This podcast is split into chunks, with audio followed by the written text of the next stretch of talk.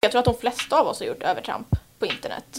Att vi har gått på person istället för liksom, sakfrågan. Att vi har svarat i affekt istället för att lämna datorn i några minuter och fundera över vad man verkligen vill skriva.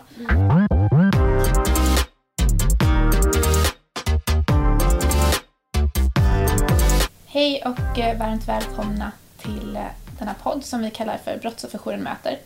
Mitt namn är Cornelia och detta avsnittet är en del av projektet Orädd demokrati som vi har på Brottsinstitutionen Sverige som handlar om demokratibrott. Och demokratibrott kan man säga är olika typer av påverkansförsök, till exempel genom hot och hat eller trakasserier. Och demokratibrott ser till att hindra personer från att yttra sig fritt i olika frågor på grund av rädsla att bli utsatt för brott eller repressalier på olika sätt. När vi pratar om demokratibrott så är det framförallt grupperna förtroendevalda politiker, journalister och konstnärer som man brukar lyfta fram som särskilt sårbara. Men till brottsofferjouren kan ju alla vända sig som blir utsatta för olika typer av brott och även vittnen och anhöriga. Och när vi har haft det här projektet så har vi sett att det är andra grupper som också blir utsatta för olika typer av påverkansförsök eller påtryckningar genom till exempel hot och hat och drev. Och det här skulle till exempel kunna vara forskare som vi ser en utsatt grupp, även influencers eller civilsamhället och ideella organisationer. Och det är det sistnämnda som vi kommer lyfta fram lite extra idag. Och i detta avsnitt så har vi en gäst och det är Kristina Wixell-Bukari från organisationen Make Equal. Välkommen hit. Tack. Berätta mer, vad är ni för organisation? Jag kan börja med det. Ja, vi är en stiftelse, en jämlikhetsstiftelse som jobbar för ett mer jämlikt samhälle, både på verksamhetsnivå så att vi stöttar organisationer och företag och arbetsplatser i ett aktivt jämlikhetsarbete, men också med opinionsbildning och att vi kommunicerar och försöker påverka både individer och samhället i stort i en mer jämlik riktning. Vi har funnits i 10 år ungefär. Och när vi pratar om det här med demokratibrott, vad är dina första tankar kring det? Är det någonting som ni har blivit drabbade av eller arbetat med på olika sätt? Ja, både och egentligen. Alltså, så länge vi har funnits så har vi synts och hörts i frågor som rör jämlikhet, diskriminering, förtryck eller utsatthet på olika sätt. Och när man hörs i de frågorna så möter det motstånd. Och det motståndet finns ju liksom på en skala i så här rimlig kritik eller liksom intresse för diskussioner till att människor faktiskt försöker tysta oss och inte tycker att vi ska få finnas eller synas överhuvudtaget. Och då rör vi oss in på det området. Och vi har opinionsbildat väldigt mycket på nätet, online på olika sätt. Och det är också där då vi har fått ta emot väldigt mycket hat och hot. Men sen har vi också fått höra väldigt mycket från samarbetsorganisationer eller enskilda individer som vänder sig till oss som vittnar om att de också utsätts på olika sätt. Och där vi då också, eftersom vi är en jämlikhetsstiftelse, ju ser att hat och hot och specifikt näthat drabbar väldigt olika beroende på vem man är. Och det är kopplat till att ni arbetar med jämlikhetsfrågor specifikt då? Ja, precis. Och har du några exempel på vad det skulle kunna vara som ni har blivit utsatta för som organisation? Ja, men det som vi har sett att det finns vissa sådana här triggerfrågor. Alltså vi har pratat väldigt mycket om sexuella övergrepp och sexuellt våld. Och det i sig är ganska känsligt. Framförallt om vi pratar om liksom orsaken till det. Vi pratar mycket om maskulinitetsnormer och ojämställdhet som en anledning till sexuellt våld. Men där vi också har sett då att så fort vi inte går med på liksom generaliseringar, alltså ofta när vi pratar om sexuellt våld i Sverige idag så finns det grupper som försöker få det till att handla om särskilda män, till exempel män som har invandrat till Sverige, män som inte är etniska svenskar, unga män och så vidare. Och när vi inte köper den problembeskrivningen utan försöker bredda bilden, då exploderar det. Alltså det är en sån typisk fråga som skapar jättemycket näthat och jättemycket frustration. Ja, precis. Men jag tänker, där kommer också det här brottsofferperspektivet fram, att det är liksom personer som också har blivit utsatta för brott, som vill vittna om vad det är man har blivit utsatt för, och sen så tystnar man dessa perspektiv. Så då handlar det verkligen om att man tappar i debatten, speciellt när det gäller brottsoffer och att de inte får synas. Verkligen. Har du själv fått utstå näthat eller sådär i din roll? Ja, jag har ju ganska många gånger representerat Make Equal utåt i form av att jag har synts i media, så pratat i radio, varit med i tv eller skrivit debattartiklar. Och då, det är ofta när det är ett namn, alltså när vi som organisation går ut utan ett namn eller ett ansikte, då blir inte folk så arga. Men när en enskild person, till exempel jag, syns utåt, då blir folk väldigt arga. Och då är det oftast kopplat till att man går till personangrepp, hur jag ser ut eller att jag är ung eller att jag är tjej eller kvinna till exempel. Det är sådana saker som folk hakar upp sig på. Och där är det ju också återigen en skala, att folk är arga och trollar, men också är hotfulla eller liksom säger att de vill använda våld mot en till exempel. Och hur hanterar du det som enskild person? Bättre och bättre. Ja. Alltså, första gången när jag blev utsatt så var jag inte anställd på Make Equal till exempel, och då var det 100 gånger värre för att jag var helt ensam i det. Då var det också så chockartat att jag inte alls beredd på det. Nu är det någonstans med i kalkylen när vi kommunicerar saker, att så här, det här kan hända. Då ställer man in sig på det mentalt. Man gör också, eller vi gör idag en del säkerhetsåtgärder så att vi kan hantera det. Och då, alltså de senaste gångerna så har det faktiskt inte varit så jobbigt för mig psykiskt. Och det tror jag har att göra med att jag har haft så stort stöd och att vi har en sån beredskap på det. Och samtidigt så känns det såklart väldigt tråkigt att det ska behöva vara så, att vi liksom ska behöva planera resurser och sätta in åtgärder inför att vi kommunicerar saker som egentligen borde vara självklarheter. Alltså att prata om jämlikhet, antirasism eller jämställdhet. Det borde inte behöva innebära en risk. Nej, precis. Men gör ni liksom olika riskbedömningar innan ni startar nya kampanjer och sådär också? Precis. Vi brukar sätta oss ner, om vi ska göra någonting som är ganska stort så brukar vi prata om vilken eventuell kritik som skulle komma. Och då gör vi också såklart så här, vilken rimlig kritik, vilken kritik kommer vi vilja svara på. Och utöver det då, vad kan vi ta till för åtgärder. Och för min del så handlar det mycket om att avsätta tid. Alltså om jag vet att jag ska vara med i en morgonsoffa som skulle kunna resultera i näthat, så kanske jag inte ska boka in resten av dagen på en massa viktiga föreläsningar exempelvis, utan då ska jag kunna hantera det och liksom andas lite i det som händer. Så. Och inte vara ensam i det. Att då ska inte jag heller moderera våra sociala medier, utan då får någon annan göra det den dagen så att jag ska slippa hantera det. Just det.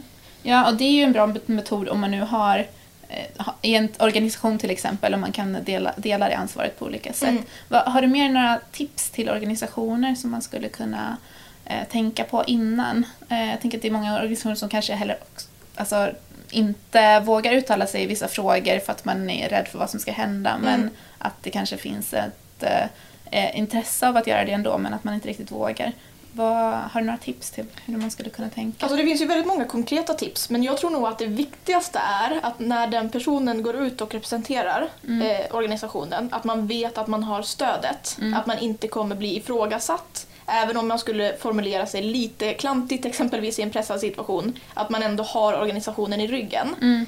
Så att man är en enad front utåt, det tror jag är absolut viktigaste. Men sen är det just moderering, och det är jätteviktigt att man modererar snabbt och hårt. Om ett kommentarsfält börjar liksom fyllas på med hat eller troll och ingen tar bort det, så kommer det eskalera och det kommer bara bli värre och värre, för folk kommer se att så här finns det ingen gräns för vad man får skriva, och de goda rösterna kommer inte heller våga gå in där och kommentera. Så att vara snabb och liksom effektiv i modereringen är en sån viktig faktor. Men sen att också hela tiden ha kontakt med extern part. Alltså om man skriver en debattartikel för en tidning till exempel, att man ser till att någon från organisationen har kontakt med den tidningen och ser till att de också modererar och tar hand om det. Eller detsamma om det är på en radiokanal eller i tv eller liknande. Så att man också ställer krav på andra att hantera det och att följa lagen. För man får inte heller låta vad som helst stå i sina kommentarsfält. Nej, precis. Och det är väl ofta det som många glömmer, att det som är så olagligt offline, det är också olagligt online. Exakt. Men det är som att det är liksom en annan parallell värld där man, vad som helst det är tillåtet. Men så är det faktiskt inte. Det jag tänker, det är också någonting som man som organisation kan falla tillbaka på, eller det är liksom bra att tänka på att det är de här riktlinjerna som vi har, eller det här är faktiskt våra lagar, och därefter kan man moderera efter dem, så är det liksom lite lättare att hänvisa de här kritikerna eller trollen eller vad det nu skulle kunna vara. Men känner du att det finns liksom saker som du har låtit bli att prata om, eller att du känner att du inte orkar eller inte vill ta risken eller sådär? Jag tycker det är en svår fråga att svara på. För spontant skulle jag säga nej, men jag vet inte på ett undermedvetet plan om det har varit så att jag kanske har liksom inte riktigt orkat. Vi har medvetet liksom valt tillfälle, att vi har undvikit att lyfta frågor i vissa tillfällen och tagit det senare istället eller liknande för att vi inte haft ork eller tid att hantera det där och då. Men jag tror inte att vi liksom har helt undvikit att ha en debatt eller släppa en kampanj av rädsla på näthat. Så långt har det inte gått ännu i alla fall. Vad kan vi göra för att hjälpa varandra om man ser personer som blir utsatta till exempel, eller organisation eller vad det nu skulle kunna vara? Vad skulle man kunna göra för att visa solidaritet och stöd? Det första är egentligen vad man inte ska göra. Alltså det är väldigt lätt att man hamnar i en situation där man börjar ge en massa råd till en person som utsätts. Att så här, ja men gå inte in på internet, läs inte, googla inte på dig själv, stäng dina konton eller låter rinna av dig eller liknande. Att man försöker hjälpa och vara stöttande på det sättet. Och det tror jag riskerar att lägga en massa skam och skuld hos den personen som utsätts. För man kanske inte lyckas följa det där. Man kanske ändå är nyfiken och googlar. Och då så här, okej, nu får jag skylla mig själv då för att jag har googlat på mitt namn. Eller jag får skylla mig själv för att mitt telefonnummer ligger ute. Det är klart att folk kommer ringa och så vidare. Så det att lyssna på den personen och låta den hantera själv liksom, och få sätta gränserna för vad man klarar av. Att också vara försiktig med, till exempel, jag har varit med väldigt många gånger om att folk har skickat skärmdumpar till mig eller så här pingat in mig i kommentarsfält. Så ser du vad de skriver om dig, Kristina? Och då, ofta så vet ju jag redan det och jag har undvikit medvetet att läsa. Så att också kolla av hela tiden så här. Jag ser att folk skriver om dig, vill du att jag ska skicka det till dig eller vill du inte veta? Liksom. Så att man inte kastar upp det i ansiktet på någon. Men sen just det här att underlätta genom att ta över sociala medier, ta över mail. I vissa situationer kanske man vill att någon googlar för att man vill veta hur illa det är. Alltså, jag skulle gärna vilja veta om någon lägger upp min hemadress eller om någon skriver någonting om mina anhöriga, men jag kanske inte själv vill googla, och då kan man som vän eller kollega erbjuda sig att göra det istället. Att så här, scanna av kommentarsfält, hålla koll på Twitter eller vad det är, så att jag slipper göra det själv. Men sen tror jag också att bara fråga så här, kan jag hjälpa dig med någonting? Det kanske är någonting som jag inte alls har tänkt på. Om du är utsatt, att du kanske vill bara vara med någon, tänka på något annat eller ha praktisk hjälp med någonting. Så att man också ställer den frågan till den personen och den får själv avgöra vad den har behov av. Ja, och fråga flera gånger kanske. Ja. Ofta blir det så att jag behöver ingen hjälp, jag klarar det själv. Och så 3 dagar senare kanske det är då man egentligen skulle vilja. Ja, precis. Men det här med att stänga av sina konton till exempel på sociala medier, är det liksom en rimlig respons? Eller det känns ju som det är någonting, då begränsar man ju återigen sig själv faktiskt. Ja, det känns ju som ett misslyckande. Jag hade jättelänge alla mina personuppgifter öppna på internet, det har jag faktiskt inte längre. Men, och det var lite en sån så här att jag ska fan inte behöva ta bort, det är inte jag som ska anpassa mig. Så där tycker jag verkligen att så här, det måste vara upp till var och en att bestämma. Ingenting är rätt och ingenting är fel. Vi brukar göra så att under de värsta perioderna när vi ser att ett drev är på väg så stänger jag till exempel mina konton i sociala medier för att innan det lugnar, eller under tiden det lugnar sig liksom. Men sen öppnar jag igen. Och det handlar ju också om vem man är. Alltså om man är en offentlig person eller representant för en organisation så vill man ju också nå ut. Och då kan man inte ta bort eller liksom stänga sina sociala medier hur som helst. Men om man gör det, att just göra det där och då. För ofta de värsta dreven pågår i några dagar och sen lugnar det ner sig. Och då kanske det är värt det att ha det lite lugnare just då. Just det, precis. Det är väl det som är turen i att det liksom brukar komma och gå ganska snabbt. Om man Exakt. Har tur i alla fall. Det här motsatsen då, man ser personer i sin närhet som är de här som drevar eller som skulle kunna trakassera någon online till exempel. Vad ska man göra då? Vad tänker du? Det är ju jättesvårt. Jag tror att det första är att vara öppen för att det kan vara så. Jag tror att väldigt många tänker att så här, min pojkvän skulle aldrig, eller min son skulle aldrig. Och att man därför slår ifrån sig eller är naiv inför det. Och det tror jag väl är det första, att inte vara det. Utan att faktiskt tänka att det är väldigt många som är taskiga på internet. Och att inte heller se det som svart eller vitt. Även jag, alltså när vi startade vårt projekt Skärpning så gjorde vi en ganska så här stor självransakansprocess internt. Där vi alla fick så här fundera över. Och jag tror att de flesta av oss har gjort övertramp på internet. Mm. Att vi har gått på person istället för liksom, sakfrågan. Att vi har svarat i affekt istället för att lämna datorn i några minuter och fundera över vad man verkligen vill skriva. Mm. Och att till exempel att ge kritik för många gånger. Alltså en person kanske kan få rimlig kritik, men att om den får det jättemånga gånger och av jättemånga personer så kanske det inte är så lätt att ta till sig av det på ett konstruktivt sätt. Så där tror jag också att vi behöver försöka prata om det här som att det inte finns liksom goda människor på internet och så finns det nättroll. Utan vi alla är någonstans däremellan. Och det tror jag är viktiga samtal att ha. Alltså att alla vi ska prata med varandra, precis som man pratar med barn om gränser i andra situationer eller hur vi beter oss mot varandra, att också ha de samtalen om internet. Mm.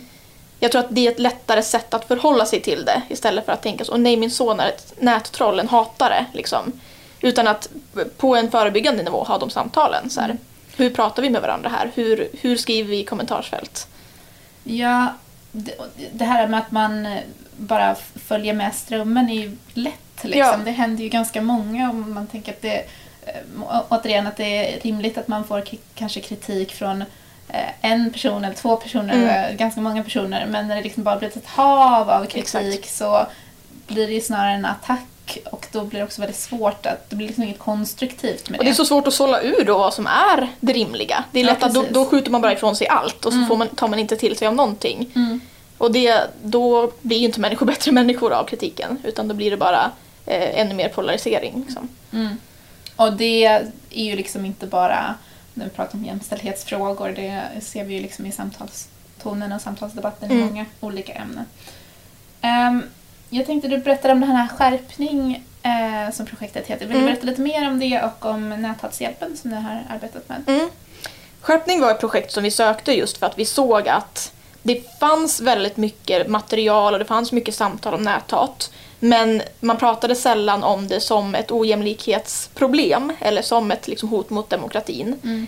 Mm. Och vi började kolla upp statistik och forskning som finns som visar att näthat slår väldigt olika beroende på vem man är, hur man ser ut, vad man representerar.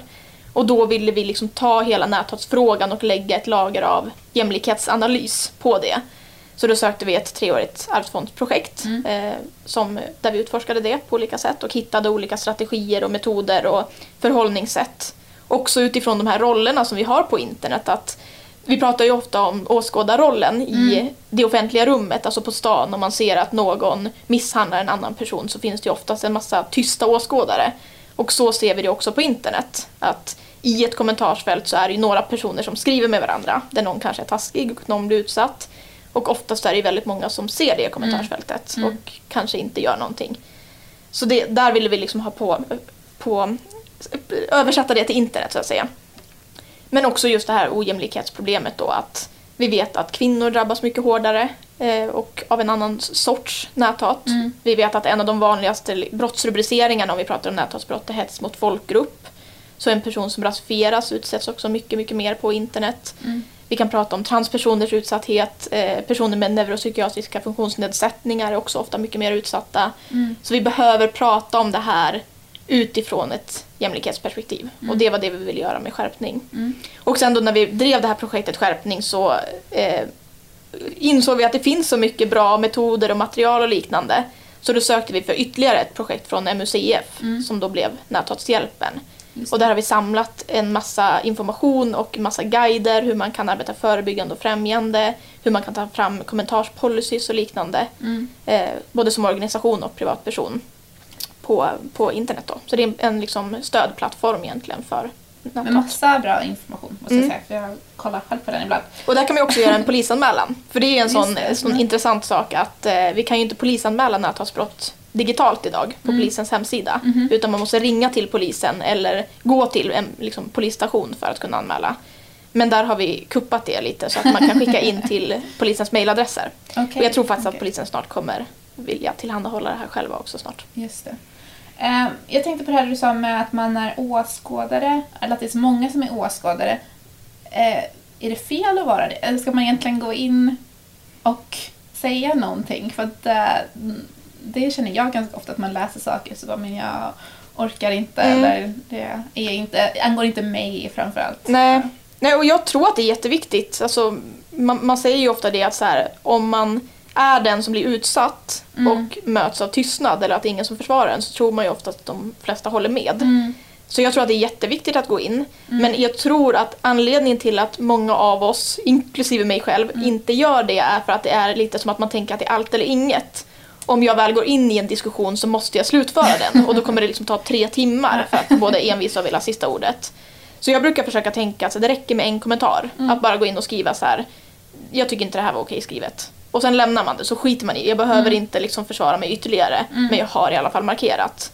Och det tar inte så många sekunder. Men jag tror att det betyder väldigt mycket för den som blir utsatt.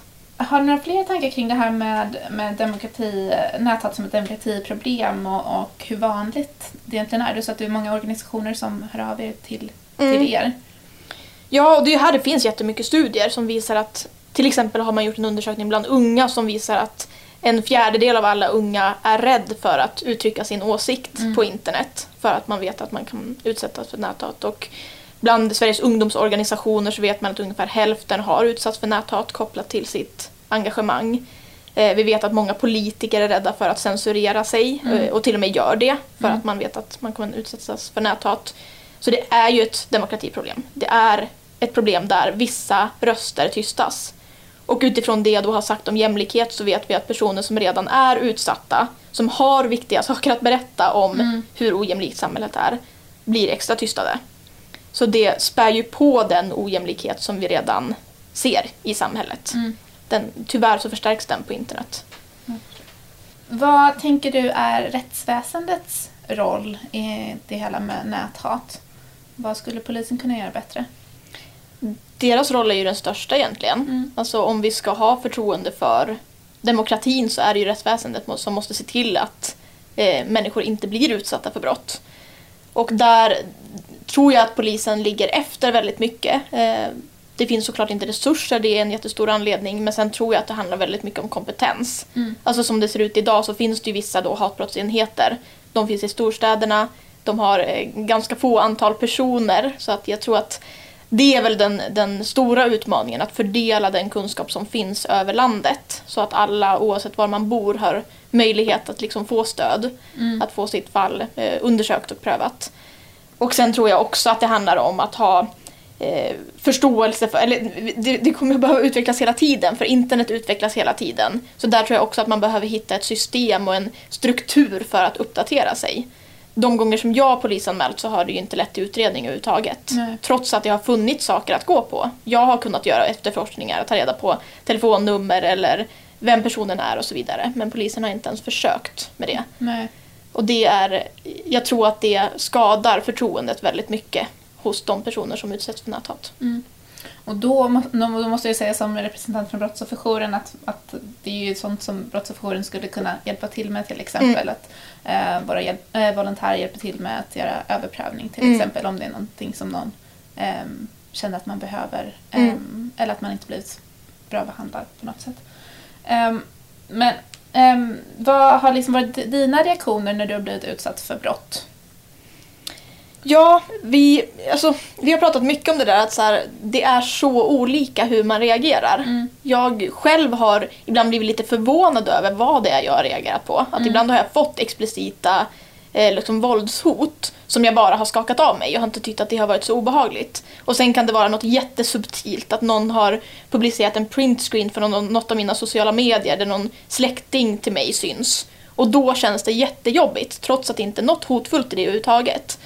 Och där tror jag att vi också, om man ska hjälpa någon eller liksom ge stöd till någon, att man behöver förstå det. Att vi kan reagera på väldigt olika saker beroende på vad vi har med oss i bagaget, vad vi har för erfarenheter. För om man har utsatts för mycket näthat så kan man också identifiera de saker som bara är, som jag då uppfattar som bara ett troll. Och när det är någon som faktiskt har gjort research och försökt ta reda på saker om mig. Så det... Och sen handlar det om var man är i livet. Alltså har man en dålig period där man känner sig dålig eller har mött mycket motstånd, så kommer man såklart drabbas mycket hårdare av det. Och det tror jag också är viktigt, att tillåta sig själv att göra det. Att inte tänka att så här, att ibland kan jag verkligen bara skratta åt det och det är okej. Och ibland kan jag ligga och gråta Och det är också okej. Ja, och att reaktioner kan komma så mycket senare också. Mm. Att det ibland tar ett tag och sen så tänker man tillbaka och så inser man, men gud, det här var liksom brottsligt som jag blev utsatt för. Och att den här sorgsenheten och att man blir kränkt såklart. Mm. Det är det brott är. Men jag tänker också det här med att vissa personer till exempel går ut och berättar om vad de har blivit utsatt för medan andra personer berättar inte för någon. Man gör ingen polisanmälan överhuvudtaget. Det finns liksom så stora olika typer av reaktioner. Liksom. Det är väldigt blandat. Och där tycker jag också att det är viktigt att inte ge råd. Mm. Jag har hört många som har fått rådet att inte prata om det. Mm. För att man då ger så här, det är det näthatarna vill. Ja. Om du går ut och säger att du är rädd så har de fått bekräftelse. Vunnit, exakt. Och det tror jag är jättefarligt. Mm. För om man känner ett behov av att prata om det så är det jätteviktigt att göra det. Det är också det som har gjort att jag har fixat det. De gånger jag har gått ut och berättat så har jag fått liksom 100 gånger mer kärlek än det hat jag fick. Mm. Och det är därför jag tar mig ifrån det. För det är lätt att också tänka att det där hatet liksom, att det kanske finns något uns av sanning i det. Eller att det är så här, jag kanske förtjänar det eller liknande. Mm. Att dela med sig då och få fler personer som står bakom en. Det är jätteviktigt. Mm. Vi pratade tidigare om organisationer och att man har liksom en viss beredskap och ni arbetar med olika beredskapsplaner och tänker innan, gör riskanalyser innan ni startar olika kampanjer och så vidare. Men hur ser du på det här med dialog och att man arbetar med andra organisationer och försöker arbeta i solidaritet på olika sätt? Gör ni mycket sånt också? Ja, och jag tror att det är någonting som börjar hända nu. Mm. För det har vi sett så här, när vi började med skärpning, det är några år sedan nu, så gjordes det liksom punktinsatser lite här och där. Att en organisation fick väldigt mycket näthat och var tvungen att hantera det. Och kanske byggde upp någon liksom, rutin eller handlingsplan eller liknande. Och sen hände det i den organisationen så började man. Och nu tror jag att vi börjar samverka mer och lära av varandra. Och att det också ser så olika ut i resurser. Alltså att en organisation kanske har 3 kommunikatörer eller en person som jobbar med bara HR-frågor och som därför kan lägga energi på det här. Och en annan organisation kanske bara har en anställd och resten förtroendevalda. Mm. Och inte alls har möjlighet att hantera det. Och att man då kan hjälpa varandra. Det tror jag är jätteviktigt. Mm. Att vi inte är ensamma i det här heller som organisationer. Och dialog, jag tänker dialog med de här personerna som är på andra sidan då. Ska man ha det? Eller är det värt att debattera med alla? Eller när drar man gränsen? Jag tror att den dialogen kanske inte ska ske där hatet sker. Nej. Jag tror inte att vi kommer nå varandra i kommentarsfält på internet. Vi har någon sån formulering i våran kommentarspolicy att så här, när det är uppenbart att den här personen inte är intresserad av ett samtal eller att förstå, utan är bara där för att sätta dit oss, då är det inte värt för oss att svara. Utan då låter vi det vara, eller så döljer vi det, eller så tar vi bort det. Och det tror jag är en bra strategi ändå. För att det finns ju också rörelser som använder det här som en medveten strategi för att trötta ut folk. Alltså att man går in och ställer frågor hela tiden och liksom för att ta energi och tid från människor. Och det ska vi inte ge dem. Nej. Men däremot dialog på samhällsnivå och att försöka förstå vad det är som gör att människor går över gränsen på internet. Det tror jag är jätteviktigt. Och just också för att det inte är svartvitt. Utan de flesta av oss kan bli schysstare på internet. Och det samtalet tror jag är absolut viktigaste. Att vi försöker hitta sammanhang för. Och kanske framförallt i våra privata sammanhang tror jag. Att prata med våra vänner och kollegor och nära om det. Dessutom. Hur tänker du på framtiden då? Ser du några trender när det gäller näthat eller hur vi för samtalsdebatten framåt? Jag tror att vi kommer lite vara efter näthatarna hela tiden där. Jag tror att det kommer nya plattformar. Jag såg nu senast att det var några som diskuterade hur den nya appen Clubhouse, hur kommer näthatet se ut där när det bara är röster, när det inte är modererade kommentarsfält. Så där tror jag att vi hela tiden kommer behöva uppdatera oss. Så här, hur hanterar vi det här på den här plattformen? Hur hanterar vi det här? Och sen tror jag också att vi kommer prata olika mycket om näthat. Att nu har vi ändå haft några år där det har varit på agendan. Där de flesta vet att personer som syns mycket utåt är utsatta för näthat. Och då har man en större förståelse för det. Det är lättare att lyfta det samtalet och så vidare. Det kanske inte kommer vara lika mycket på agendan om några år. Och då kommer det inte vara lika självklart att prata om. Så det tror jag också kommer gå i vågor och hur förberedda vi är. Så att jag tror att det kommer vara ett ständigt arbete hela tiden. Mm. För jag tycker nästan det känns som att det var värre för några år sedan, men det kanske var för att man inte var lika kanske inte lika van, men att det inte fanns samma beredskap och personer var liksom kanske själv inte hade någon beredskap eller visste riktigt hur man skulle ta emot det här. Och nu kanske det är en mer så här vanegrej. Ja, jag tror kanske tyvärr. Jag hamnar ofta också där när jag tänker på hur mycket jag är utsatt. Att säga, jag är inte alls utsatt längre. Men jag tror också att det handlar lite om att man har vant sig. Mm. Men sen tror jag också att det går trender i... Till exempel vet man ju att näthatet ökar kopplat till val. För att det blir ett höjt tonläge på internet. Mm. Sen idag tror jag också att många av de värsta grupperna, om vi pratar om högerextrema grupper, har ju lämnat de stora plattformarna. Man är inte lika aktiv på Facebook längre exempelvis, utan man har sina egna plattformar. Mm. Och det påverkar ju också såklart. Men det där tror jag kommer gå upp och ner hela tiden. Mm. När du ser tillbaka på ditt engagemang, och både i Make Equal men det som du har haft ditt privata engagemang, är det någonting som du ångrar att du har gjort? Har det liksom kostat mer än vad det har smakat? Nej, jag tror inte det. Jag försöker ändå ha den inställningen att jag blivit utsatt för näthat innebär att jag har utmanat saker. Att jag har tryckt på ömma punkter. Jag har någonstans det privilegiet att kunna tänka så för att jag har fixat det och fått så mycket stöd. Sen har jag kanske ibland ångrat specifika saker.